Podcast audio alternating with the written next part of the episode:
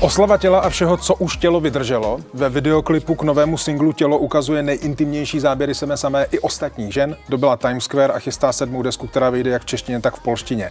Zpěvačka Eva Farná je hostem DVTV. Dobrý den. Dobrý den, děkuji za hezký úvod. Eh, je vám 27 let, tak eh, proč vlastně máte potřebu zpívat o tom, jak bude vypadat tělo, až se na něm podepíše věk, nemoci, prostě události, které přinese život v 27 letech? Protože už se na něm podepsalo spoustu věcí. Já jsem si to uvědomila vlastně po tom, co jsem pod srdcem odnosila život, eh, své dítě a mé tělo se změnilo. A v kontextu toho, že jako já a mé tělo eh, jsme docela propíraní už dlouho, eh, já v kontextu tělesnosti, tak jsem se rozhodla o tom naspět písničku. Protože jsou věci, se kterými můžete něco udělat, ale jsou tady ty změny nebo ty věci na těle, který, prostě, na který nemáte vliv. A ty si myslím, že je fajn přijmout. Já to, že eh, těhotenství na mě nechalo nějaké známky, jsem přijala, ale všimla jsem si v okolí, že to není vůbec samozřejmé a že spousta žen s tím má vlastně problém. Tak proto. Rozumím tomu u těhotenství. Mm-hmm. To nakonec má vliv na tělo, myslím, úplně každé ženy, která tím projde. Eh, na druhou stranu ty ženy, které se ukazují v celém projektu mm-hmm. tělo a které se ukazují i v tom videoklipu kolem vás, tak eh, ty mají za sebou daleko závažnější věci. Ano. Mají za sebou rakoviny, které nějakým způsobem změnily například jejich těla a tak dále.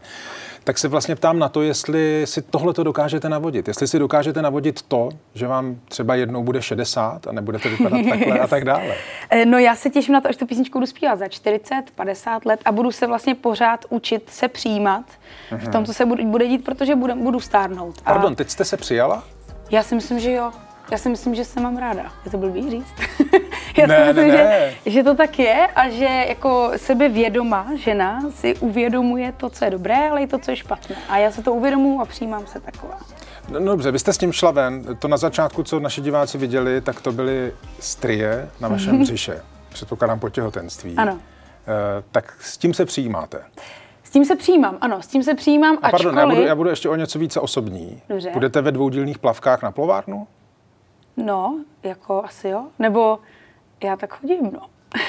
Já se ptám, já, já se ptám. Jako uh, jo, ale jestli bych se necítila dobře, tak to není rozhodně kvůli stream, ale kvůli, kvůli těm věcem, na který mám vliv a třeba to mhm. moc neřeším. Jo? Mm-hmm. Ale to, jak mě eh, poznamenalo těhotenství, je vlastně takové tetování od života, od přírody.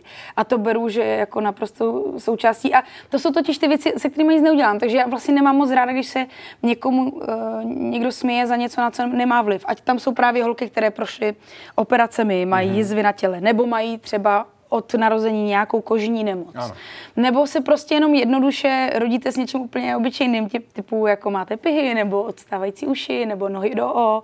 A jsou to věci, za které se jako pořád setkávám s tím, že se někomu někdo vysmívá. Mně přijde jako... Uh, že se můžeme bavit o tom, že má někdo nějaký jiný názor, nebo prostě měl by se v něčem eh, vzdělat nebo posouvat a tak dál, ale v tom, na co nemáte vliv, si myslím, že by jako neměla být žádná, eh, tak to říká se tomu body shaming vlastně, jako urážení hmm. se za to.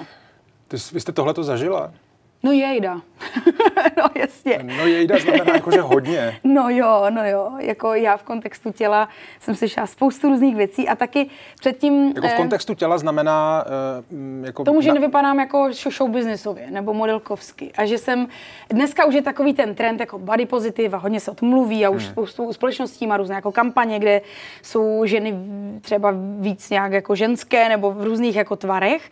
No ale těch deset let, co já tedy prožila jako dospívání z puberťačky v ženu. Eh, když jsem se měnila z holčičky, která zpívá mm-hmm. prostě náctileté písničky v ženu a začala jsem se měnit na očích lidí, no tak to bylo jako, to jsem si od sobě přečetla články teda docela eh, Tady Daniela Drtinová. Chci vám poděkovat, že posloucháte naše rozhovory.